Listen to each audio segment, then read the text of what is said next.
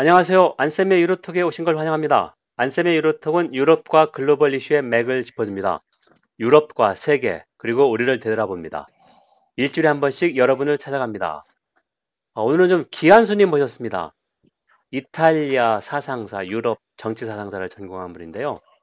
우리가 이탈리아 하면은 어, 농담으로 조상 잘 맞는 사람들 이런 이렇게 얘기합니다. 무슨 말이냐면 로마 1년에 몇 천만 명이 방문하죠. 그래서 어, 관광 자산만 잘 관리하면 어, 제조업 공해할 공해 그렇게 유발할 필요가 없습니다. 자 그리고 이제 또 하나 이탈리아는 어, 독일과 비슷하게 그 2차 대전 전에 파시즘의 잔재를 씻기 위해서 어, 유로통에 상당히 적극적인 나라들이었었는데요. 오늘은 이탈리아를 좀 더 심층적으로 이해하기 위해서 어, 세 가지 키워드로 이탈리아 한번 이해해보자 이런 시간을 마련했습니다. 자 오늘 모신 분은 어, 한국외국어대학교에서 강의를 하고 있는 임동현 박사님입니다.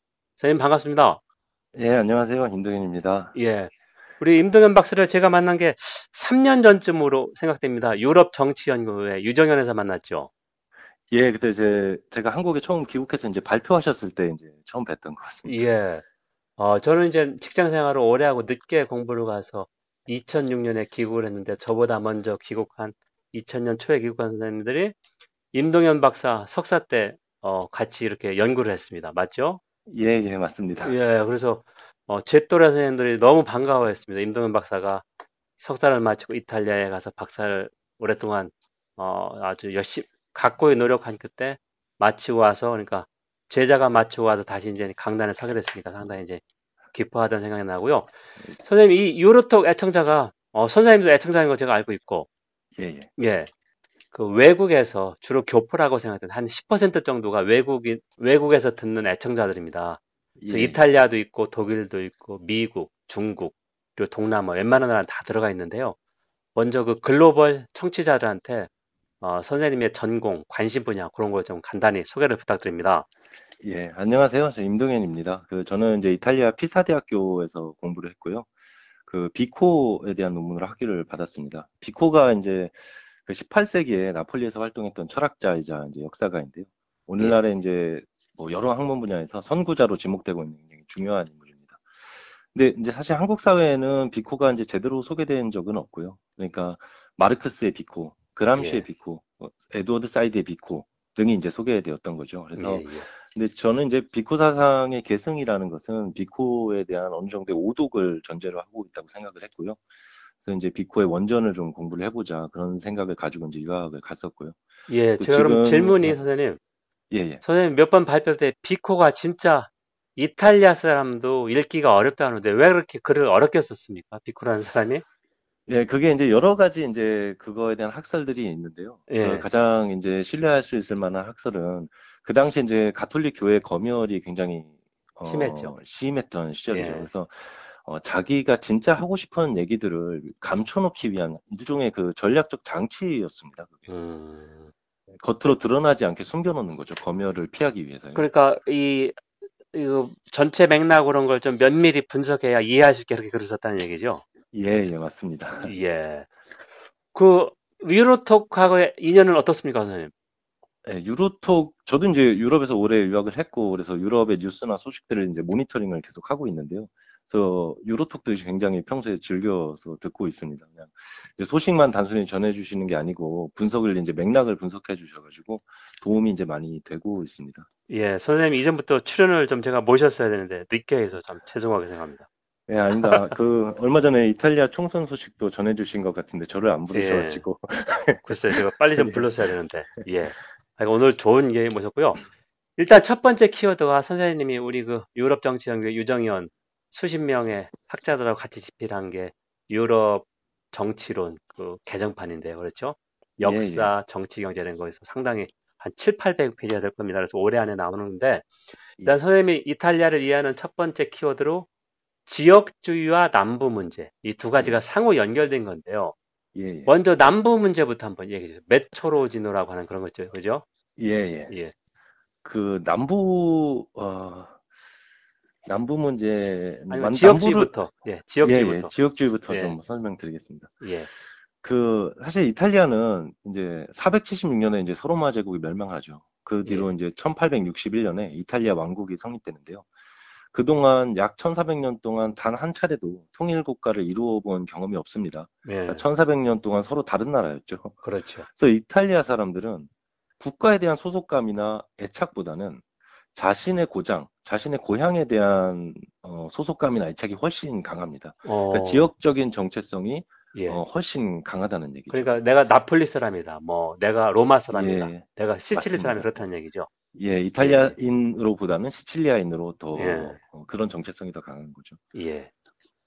그런 거를 이제 설문조사 보면 이 지역주의, 지역색이 강하다는 게 유럽 통합이라는 게 유럽 정체성도 같이 갖는 거거든요.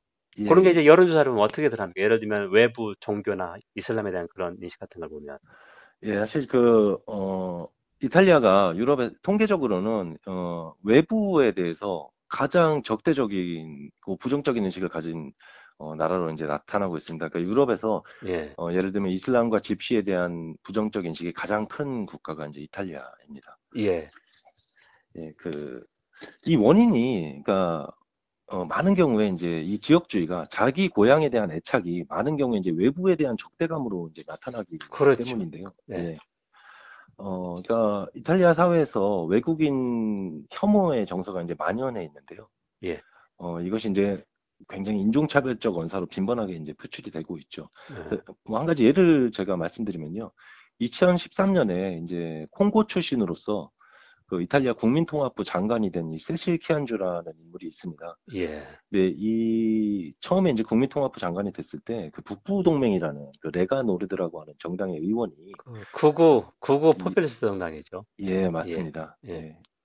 그 의회에 출석해서 저 여자를 보면 오랑우탄이 생각난다. 이런 발언을 했습니다. 또 야. 이제 세시키안주가 이제 그 파두바에서 이제 연설을 하러 갔을 때 예. 그 연단 이 레가노르드의 지지자들이 연단으로 바나나를 던지는 이런 사건도 이제 발생. 요런 거에서 예를 들면 그 당국의 조사나 예를 들면 인종 차별 그런 거에 대한 처벌이 없었습니까? 예, 그 세시키안주가 이 당시에 이제 반응이 네. 어, 인종차별은 이제 그 친고죄죠. 그래서 예. 세시키안주 자신이 문제를 삼, 법적인 문제를 삼아야 되는데 예. 어, 세시키안주가 그런 액션을 취하지 않았고요. 예. 어, 사회적인 스캔들은 있었죠. 음. 알겠습니다. 예. 자, 그래서 이제 지역주의와 연관된 게 잘 사는 북부, 우리가 알고 있는 밀라노, 아주 부- 예. 제일 부자 동네죠. 예, 그다음에 못 사는 나폴리, 시칠리 이렇게 이제 구분을 하는데요. 예, 어, 그 우리가 얘기하는 남부 문제, 이게 이제 지역주의하고 긴밀하게 연관된 거 아니겠습니까? 예, 맞습니다. 예. 그 이제 이 지역주의와 남부 문제가 엄밀하게 말하면 이제 서로 다르죠. 서로 다른 네. 문제를 인데요. 그럼에도 불구하고 이제 지역주의가 남부주의를 심화시키는 하나의 요인으로 이렇게 예, 작용을 하고 그렇죠. 있습니다. 예. 어, 이걸 이제 잘 보여주는 대표적인 사례가 이제 북부동맹, 조금 전에 이제 얘기했었던 북부동맹의 사례인데요. 예. 그 남부, 먼저 이제 남부 문제라는 것은, 어, 이제 이탈리아 남부 지역에, 그러니까 아까 말씀하셨던 것처럼 로마 이남의 반도 지역, 그리고 예. 시칠리아 사르데냐를 비롯한 이 섬 지역의 경제적, 사회적, 뭐, 제도적 후진성을 이렇게 가리키는 문제인데요. 예. 사실 북부에 비해서 남부가 소득 수준이 낮고, 네. 또 실업률과 빈곤층의 비율은 높고, 높고. 예. 범죄율도 또 굉장히 높습니다. 예. 그래서 뭐 통계적인 걸 제가 좀 말씀드리면요. 그 이탈리아 중앙은행 통계에 따르면 1인당 GDP의 경우가 남부가 북부에 비해서 약 40% 정도가 낮고요. 네.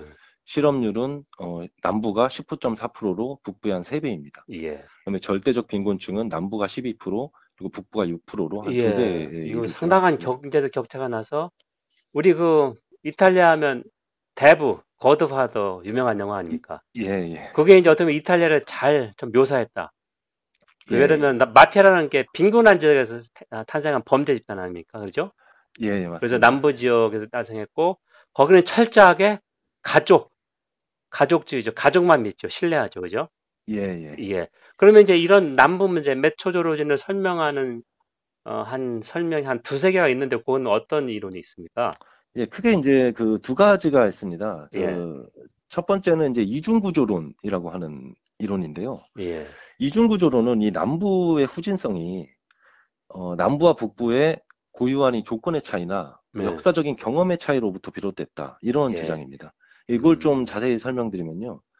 그 로마 제국이 멸망한 이후에 이제 반도 북부에서는 꼬무네라고 하는 이제 상공업을 기반으로 하는 자치 도시가 이제 발달을 했었죠. 음, 그다음에 남부 같은 경우는 계속해서 이제 외국 왕조의 외국 왕조. 받습니다. 예. 예를 들면 뭐 앙주 왕가, 아라곤 왕가, 합스부르크, 부르봉 왕가 등의 이제 지배를 받게 되는데요. 예, 그러면서 이제 봉건적인 사회 경제적 구조가 계속 지속되었고, 예. 어, 인해서 이제 자본주의의 발달은 저해되었던 거죠. 음, 그래서 이 이중 구조론을 지지하는 학자들은요, 오늘날의 이 남부 문제가 이미 아주 과, 과거 부터 중세부터 전, 역사적으로 존재해 왔다. 예, 이렇게 몇백 년 주장하고 동안 있습니다. 계속됐다. 예, 예. 그렇기 때문에 뭐 이게 자기들 책임도 아니고 예, 정책을 해봤자 그렇게 효과는 있지 않다. 그런 게 전제되는 거 아닙니까? 예, 맞습니다. 예, 예. 어떻게 보면 저 기존의 이런 질서를 그냥 수용할 수밖에 없다는 그런 입장일 수 있고 또 하나는 우리가 뭐 그 갑자기 제가 또 생각이 안 나네. 종속 이론에서 나오는 그런 비슷한 논리가 있는데 그렇죠?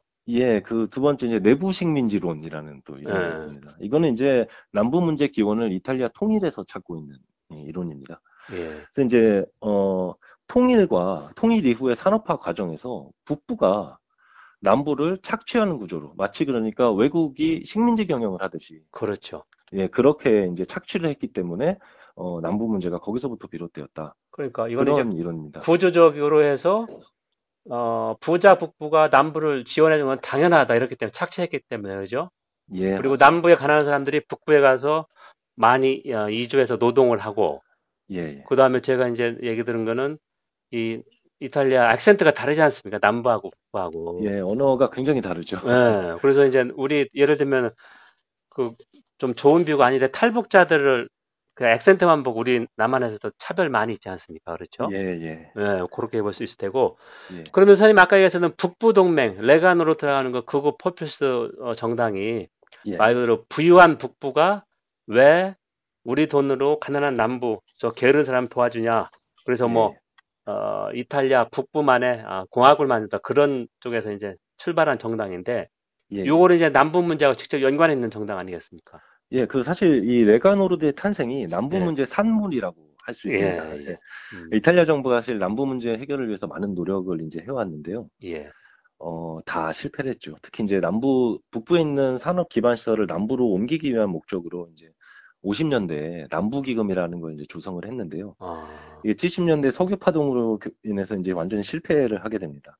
예, 그러면서 이제 이탈리아, 북부의 인구가 이탈리아 전체의 절반이 안 되죠. 이제 45%인데요. 네, 이 북부인들이 세금의 70%를 이제 내는 상황이 계속 지속되고 있는 거죠. 예, 오늘날까지도요. 음, 그러면 이제 북부인들 입장에서는 우리가 낸 세금을 남부 개발에 쓰게 되니까요. 예, 그런 맥락에서 이제 북부 분리주의 운동이라는 것이 태동하게 되고요. 어, 북부 분리주의를 주도했던 이 정당이 바로 이 레가노르드입니다. 네, 그 앞서서 이제 세실 케안주에 대한 인종차별적 언사의 주인공도 이제 레가노르드였고요. 예, 그동안 이민자에 대한 차별적인 법안들 음, 아니면 그리고 이제 이민 이탈리아의 반 이민 정서, 반 외국인 정서를 확산시켰던 장본인들 전부 이 레가노르드입니다. 예. 음. 그, 이 사람들이 선생님이 준비한 거 보니까 이민법을 만들었는데 그 이, 이탈리아 해안에 오는 아, 어, 예. 난민에 대한 인도적 구조를 해도 안 된다. 처벌을 받는 이런 법을 만들었죠. 예, 레가노르드가 이제 보시피니법이라는 이제 아주 악법이죠. 이민법을 굉장히 배타적인 이민법을 하나 이제 입법을 하는데요. 예, 2013년에 이제 시칠리아 어, 남서부 이제 람, 람페두사라는 섬에 예, 어, 아프리카에서 이제 보, 보트 피플들이 이제 자주 넘어오는 섬인데요. 그렇죠. 예, 이 앞에서 이제 불법 이민자들을 태운 보트에 화재가 발생하는 사건이 이제 발생을 합니다. 음, 그 당시에 이제 주변에 조업을 하는 이탈리아 어선들이 이제 있었는데요. 예, 이 사람들이 바다 한가운데에서 어, 불에 타 죽거나 아니면 어, 바다에 빠져 죽는 걸 이 어민들이 손 놓고 이제 보고만 있었던 사건이 발생해서 음, 국제적으로 굉장히 논란을 일으켰던 적이 있는데요. 그 원인은 이 보시피니법에 따르면 예, 불법 체류자뿐만 아니라 불법 체류를 도와준 사람도 같이 처벌이 됩니다. 예, 그렇기 때문에 이 사람을 구조해서 이탈리아 해안, 해안에 데, 데려다 놓는 순간 범죄자가 되는 거죠. 예. 예, 그런 제가 알고 있는. 상식으로는 이게 유럽연합 난민보호론 의무를 위반한 건데, 그렇죠? 예, 그런 점도 이제 많이 지적이 되어 예. 왔었죠. 특히 이제 그, 어, 야당이나 시민단체에서 이 그렇죠. 법에 대해서 많은 지적이 있었습니다. 예, 그리고 이제 2018년 3월 초 총선에서 어, 급진좌파의 오성운동하고 어, 구구 예. 레가노르드 북부동맹이 이제 최초의 연립정부를 구성했는데 예, 그 북부 동맹의 당수 예, 살비니 예, 내무장관이 되면서 더 강경한 이민 정책을 하고 있습니다. 예, 그래서 이제 한 맞습니다. 한두 달 전에 그 보트 피플 태운 난민을 이탈리아에서 절대 정박 허용하지 않겠다 해가지고 계속 몰타하고 예, 서로 어 뭐랄까 그 치고받고 한 그런 논쟁이 예, 있었습니다. 예, 이게 맞습니다. 이제 이런 법 때문에 그런. 거죠. 예, 예, 어, 알겠습니다. 정확히 좀 잘 이해를 해야 되고요. 그렇다면 가난한 남부하고 잘 사는 북부하고 지지 정당이 좀 확연하게 차이가 날 것 같은데 어떻습니까? 예, 뭐 남부와 북부의 이런 차이가 투표 성향에도 당연히 이제 영향을 미치는데요. 예, 이제 북부는 이제 전통적으로 우파 연합 혹은 중도 우파 연합의 이제 표밭이었습니다. 예, 그러니까 1994년부터 집권했던 이 포르자 이탈리아 베를루스코니가 이끄는 포르차 그렇죠. 이탈리아 같은 경우는 어, 밀라노가 이제 표밭이었고요. 예, 왜냐하면 이 비- 베를루스코니가 처음에 이제 밀라노의 신도시 개발 이 건설업을 시작으로 이제 부동산 재벌이 예, 됐죠. 어, 맞습니다. 예. 예, 그리고 이제 어, 이 레가노르드라는 이 정당은 의 본거지는 그 베네치아가 위치하고 있는 베네토주입니다. 예, 여기 그러니까 이 1996년에서 2001년까지는 이제 중도 좌파 정부가 정권을 잡았는데요. 그렇죠. 그 당시에도 이 지역에서는 뭐 우파 연합에 대한 지지가 사실 떨어지지는 않았습니다. 음, 그리고 이제 남부 같은 경우는 정통, 전통적으로 이제 민주당이 주도하는 중도 좌파 연합의 득표율이 높았던 지역입니다. 예, 특히 최근에는 이제 이 포퓰리즘 정당이죠. 이제 오성 운동이 이 남부에서 아주 압도적인 지지, 절대적인 지지를 얻게 되는데요. 특히 이제 그렇죠. 사르데냐와 음, 시칠리아에서 거의 몰표를 받다시피 해서요. 그래서 결국에 이제 지난 뭐 3월 총선에서 단일 정당으로는 굉장히 놀라운 제일 정당이 된 거죠. 36.7%라 예, 예, 맞습니다. 음, 놀라운 득표로 이제 올리게 되죠. 예. 음. 그럼 이제 두 번째 키워드가 예, 어, 이탈리아의 그 가톨릭 문화하고 가족주의다. 여기서 가톨릭을 종교가 아니라 우리 사회에서 유교가 하나의 생활 관습 문화듯이 가톨릭 문화다 이렇게 표현하는데 그점 설명을 부탁드립니다. 예, 사실 그 통계적으로는 이탈리아의 가톨릭 신자는 뭐 다수이지만 그래도 예, 급격하게 이제 줄고 있습니다. 2016년 기준으로 이제 전 인구의 66.7%였는데요. 예, 2006년 기준으로는 87.8%였으니까 예, 10년 동안 굉장히 급격하게 감소한 거죠. 그렇죠. 예, 근데 이제 이 통계 자료가 크게 중요하지는 않은데요. 이탈리아 사회에서 이제 가톨릭은 이제 문화이기 때문입니다. 종교가 아니고요. 그러니까 사람이 태어나서부터 죽을 때까지 모든 관혼 상제를 가톨릭과 함께 하게 되죠. 예, 예, 그렇습니다. 예. 그러니까 이제 우리 사회에서 우리가 인시, 인지하지 못하지만 유교, 뿌리 깊은 유교 문화가 아직도 있듯이 그런 비슷하다고 저는 생각합니다. 예, 맞습니다. 예. 그 다음에 이제 가족주의라는 게 모든 게 기존이 가족이고 사업조차도 그렇고 어 이런 어떻게 보면 우리가 얘기하는 그 근대성 비근대성 할 때 그 비근대성 요소가 좀 강한 건데 이 가족주의는 어떻습니까? 예. 그러니까 아까 어, 말씀드렸던 것처럼 가톨릭은 하나의 문화인데요. 이 예. 가족주의 같은 경우가 가톨릭 문화와 굉장히 밀접한 관련이 예. 있습니다. 그러니까 가족주의라는 거는 보통 이제 혈연과 지연에 기초한 인적 관계를 통해서 일이 이루어지는 뭐 이런 관행을 가리키는 용어인데요. 예.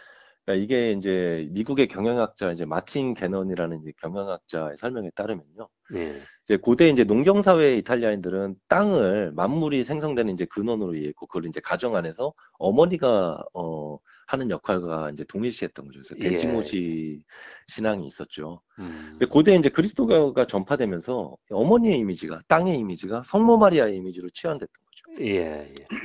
그래서 이제 가톨릭에서 성모 마리아 숭배가 바로 이탈리아 사회에서 어머니를 중심으로 한 가족 구성원 사이의 유대, 즉 가족주의의 가- 어, 주의의 강화와 연결되어 있다. 뭐 음. 이런 주장입니다. 그게 이제 말 그대로 어, 이탈리아가 어, 우리나라와는 다르게 중소기업, 중견기업들이 튼튼한 기반이 되는데 이런 중소기업들은 소유화 경영도 분리되지 않고 가족 중심으로 경영된다는 그런 얘기죠. 예, 맞습니다. 이- 특히 이제 가족주의의 신뢰를 가장 잘 찾아볼 수 있는 것이 바로 이제 이탈리아 중소기업들의 이제 경영 구조인데요. 예. 이탈리아 경제가 이제 1700, 1970년대 이제 석유 파동으로 굉장히 어려움을 겪다가 예. 80년대 아주 급속도의 기적이라 불리는 이제 외적 성장을 이뤄내게 되는데요. 음. 이 경제 기적의 주인공들이 이제 가족 어, 가족 기업들입니다. 예. 어, 이 기업들의 이제 특징은 이제 말씀하셨던 것처럼 소유와 경영이 이제 분리되어 있지 않고요. 그러니까 기업의 소유주가 예. 곧 최고 경영자가 되는 거죠. 음, 그리고 이제 최고 경영자는 가족의 가부장과 마찬가지로 전제적인 리더십, 카리스마적인 리더십으로 조직을 이끌어가게 되고요. 예. 그다음에 인력의 고용을 예로 들면 흔히 인적인 유대 관계를 통해서 이루어지는 경우가 많습니다. 예. 그러니까 전문적인 이제 교육기관에서 교육을 받은 인력보다는요, 혈연과 지원을 통해서 인력을 채용해서 견습을 통해서 기술을 음, 습득하게 하는 이런 방식이 일반적이고요. 예. 그다음에 기업의 최고 경영자와 중간 관리자들 역시 전부 이제 대부분이 인척 관계로 연결되어 있죠. 예. 예를 들면 이제 아버지가 사장이면 아들이 뭐 상무나 전무를 네. 맡고 이런 경우죠. 예. 그뭐 재원 조달 방식도 마찬가지고요. 그 보통 이제 혈연과 지원을 통해서 비문기관이나 유통회사 아니면 그 행정기관과 다 인적인 유적형 관계로 이제 연결되어 있는 경우가 많습니다. 그러니까 우리하고 비교한다면 우리도 그 지역주의나 물론 이거하고 맥락이 다르지만 예, 그 네트워크라고 보통 우리가 얘기하지 않습니까? 이런 게 예, 이탈리아도 상당히 네트워크로 움직이는 사회라고 볼수 있는 거죠. 예, 맞습니다. 그 네트워크가 이제 네. 혈연과 지연에 혈연 지- 지연이 우선- 우선인 예, 예. 예, 예. 여러분 지금 안쌤의 유로톡을 청취하고 있습니다. 안쌤의 유로톡은 유럽과 글로벌 이슈의 맥을 짚어줍니다. 유럽과 세계 그리고 우리를 되돌아봅니다. 일주일에 한 번씩 여러분을 찾아갑니다. 오늘은 임동현 박사님과 함께 이탈리아를 이해하는 세 가지 키워드, 우리 좀 이탈리아를 좀 분석하고 있는데요. 어, 첫 번째 키워드가 지역주의와 남부 문제, Mezzogio, Mezzogiorno, 그리고 두 번째가 가톨릭 문화, 종교가 아니라 문화로서의 가톨릭, 그리고 가족주의, 어, 이것까지 이해했습니다. 그리고 이제 세 번째로 우리 정치학에서 많이 나온 그 후견인주의, 클라이언틸리즘과 부정부패, 요거를 좀 지적했는데요. 이 후견인주의라는 것은 가족주의가 조금 더 어, 어, 범위가 확산된 그런 건데 요거에 대해 먼저 좀 설명을 부탁합니다. 예, 그 후견인주의를 이제 정의하자면 공공행정의 영역에서 영향력 있는 인물이 이제 자원이나 이익을 자의적으로 어, 배분하고 특권을 수여하는 행위를 가리키는데요. 예, 그러니까 아주 간단하게 얘기하면은 가족주의가 어, 친인척 관계 범위 밖으로 확산된 그렇죠. 그런 형태라고 이해하시면 되겠습니다. 그리고 이제 부정부패가 있을 수밖에 없는 거죠. 있기 때문에. 예, 그렇죠. 예. 음. 어, 그러면 이제 이탈리아가 객관적인 통계를 보면 우리가 그 베를린에 소재를 둔 어, Transparency International, 그러니까 국제 예. 투명성 기구 해마다 어, 거기서 근무하는 매니저를 대상으로 부패 인식 조사를 하지 않습니까? 예, 예. 그래서 당신이 근무하고 이 나라가 얼마나 부패하다고 생각합니까? 했는데 이탈리아가 부패 인식 지수가 상당히 높은 나라죠. 예, 예, 맞습니다. 네, 구체적으로 그- 어떻게 됩니까? 네, 예, 그, 이게, 어, 국제투명성기구가 총 조사 대상 176개국을 조사를 했는데요. 네. 그 중에 이탈리아가 60위입니다.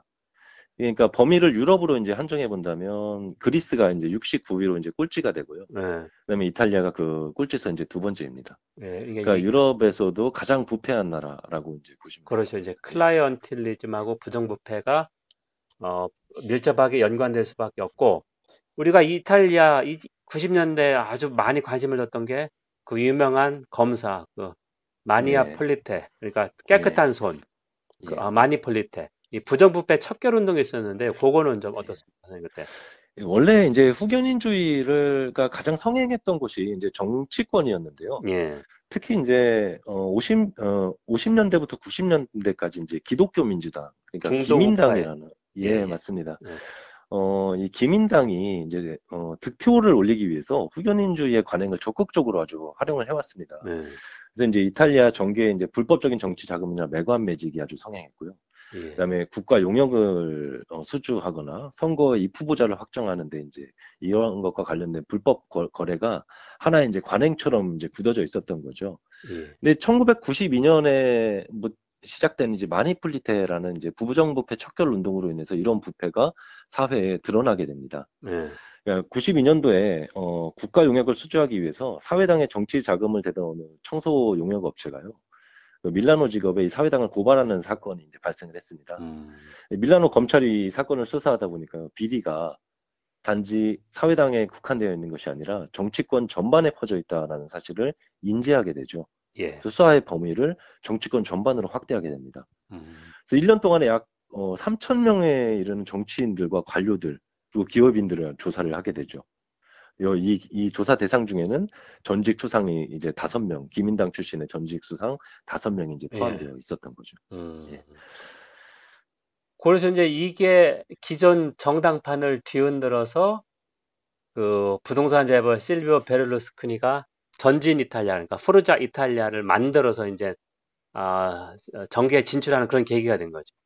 예, 그 왜냐면 마니플리테 때문에 이제 기민당이 완전히 와해되게 되죠. 네. 기존의 기민당뿐만 아니라 사회당에 완전히 와해되게 되고요. 그래서 예. 기민당의 집권이 끝나고 새로운 정치 세력으로서 베를루스코니가 이끄는 포르차 이탈리아 예. 그리고 레가노르드가 어 이제 대두되게 되는 것이죠. 예. 어, 상당히 이제 흥미로운 분석입니다. 자, 우리가 이제 이탈리아 하면 뭐 제가 영국에서 공부하다가 이탈리아 로마를 가져가고 잠깐 갔는데 아무 데나 가서 피자를 먹어도 영국은 피자가 아니고 이탈리아가 진짜 피자더라고요. 그 화덕에서 구운. 예, 예. 그러니까 이제 맛있고 그 아이스크림도 맛있고 문화, 찬란한 문화가 있는데 우리가 현대 이탈리아를 이 실비오 베를루스콘이라고 하는 이제 여든이 넘은 정치인의 그 삶하고 기업, 정계 진출하고 딱 하면 이 키워드를 바로 설명이 될 수 있습니다. 저는 그거 한번 좀 정리하면 어떻겠습니까? 예, 맞습니다. 그 현대 이탈리아 정치를 얘기하기 위해서 이제 빼놓을 수 없는 인물인데요. 특히 이제 네. 90년대 이후에 이탈리아 정치에 아주 어, 막대한 영향력을 행사하죠. 그렇죠. 벨루스코니 원래 이제 60년대에 그 아까 말씀드렸던 것처럼 밀라노 인근의 신도시 개발에 음. 사업을 수주하면서 예. 건설업으로 이제 부를 축적을 했고요. 예. 이렇게 축적한 부를 바탕으로 80년대 이후에는 미디어 산업과 금융업에 이제 진출하게 됩니다. 예. 그래서 이제 어, 세계적인 자본가로 이제 성장을 하게 되죠. 예. 처음에는 이제 그 밀라노 지역에서 이제 지역 방송국을 사들여 가지고요. 그 이탈리아 북부 지역에서 미국 드라마들을 더빙해서 이제 방송을 했는데요. 이게 굉장히 예. 인기를 끌었죠. 음. 거기다가 이제 기민당의 크락시 정부와 이제 후견인 관계를 이용해 가지고요. 예. 미디어 사업을 굉장히 크게 확산시켰죠. 전국적인 음. 규모의 방송사들을 소유하게 됩니다. 그러니까 여기에서 한번 예를 든다면 우리는 예를 들면 재벌의 언론 소유, 특히 보도 채널 그걸 금지했습니다. 그게 이제 필요한데 예. 이탈리아는 이런 법이 있습니까? 예를 들면 베를루스코니가 어, 재벌이 돼서 방송국까지 장악했다는 걸 이건 민주사회에서 우리가 알고 좀, 좀 말이 안 되거든요. 그런 게왜 예. 없었습니까? 예. 그런 법률이 없었고요. 왜냐면 네. 그리고 이제 그 당시에 베를루스코니와 그 당시에 기민당 정부가 후견인 관계에 있었기 때문에 네. 어, 어, 미디어 소유를 제한하기보다는요. 오히려 이제 90년도에 어, 기민당 정부가 미디어 상업 방송의 여러 제약들을 다 완화시키고 철폐시키는 이런 걸 골자로는 만미 법안을 하나 통과시키게 되죠. 만미 법안 오히려 거꾸로 간 거죠. 우리가 알고 있는 예, 민주사회 예. 그 언론의 제 역할을 할 수 있는 그런 제도 장치 거꾸로 간 거죠. 맞습니다. 기민당의 음. 이제 크락시 정부가 베를루스코니를 후원하기 위해서 이제 만들었던 법안입니다. 예, 예. 그리고 이제 베를루스코니가 어떻게 그 92년도에 그 많이 풀릴 때 생존하게 됐습니다. 왜냐면 이 사람이 이런 후견인주의 부정부패가 다 드러났을 것 같은데. 예, 어, 사실 이제 수사 대상이 되었죠. 베를루스코니도 네. 당연히 이제 어, 기민당 정부와 후견인 관계에 있었기 때문에 수사 대상이 되었는데요. 네. 이 사람의 자금 세탁을 굉장히 철저하게 했었고요. 그래서 결국에 어. 증거를 잡지를 못했습니다. 그래서 이제 수사 대상 굉장히 이제 오랫동안 수사를 받았지만 결국에 처벌은 피할 수가 있었던 거죠. 예.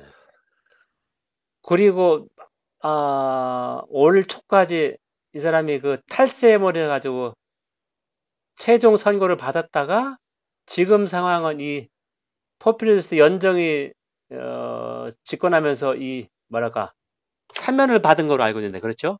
예, 맞습니다. 예, 그러니까 범법자지만 자기들의 그 큰형님 비슷하니까 사면을 시켜준 거죠. 예, 그 맞습니다. 그것도 이제 그 여러 가지 얘기들이 많은데요. 네. 사실 뭐 어, 현재 집권당과 관계가 있기 때문에 이게 사면이 예. 되었다 뭐 이런 얘기들이 많죠. 예. 자, 그래서 이제 제가 한번 정리한다면 이 베를루스코니는 뭐 스캔달로도 유명하고 이탈리아 할 때이 없는 사람인데 예. 그 클라이언틸리즘, 후견인주의하고 가족주의, 자기 딸하고 아들이 여기 후계자가 되려고 하고 있죠. 예, 그다음에 정치인과의 유착 관계. 그래서 이제 우리가 오늘 이야기한 이탈리아를 이해하는 그 세 가지 키워드. 그러니까 북부의 그 가나, 아, 신도시 부동, 어, 부동산 재벌이 되면서부터 해서 하나의 키워드로 설명을 좀 잘 할 수 있는 정치인이다. 이렇게 생각합니다. 예, 예, 맞습니다. 예. 자, 임동현 박사, 저 수고 많으셨고요. 이 좋은 시간을 내서 감사합니다. 그래서 우리 마지막으로 우리 청취자들한테 작별 인사를 좀 해주십시오. 예, 오늘 저기 제가 굉장히 즐겨 듣던 방송인데요. 여기 나와서 이탈리아 얘기 이렇게 나눌 수 있어서 굉장히 그 기쁘게 생각합니다. 예. 제가 다음에 기회가 있을 때만 다시 다 자주 모시도록 하겠습니다. 예, 꼭 불러주십시오, 선생님. 예, 감사합니다. 선생님 고맙습니다. 예, 고맙습니다.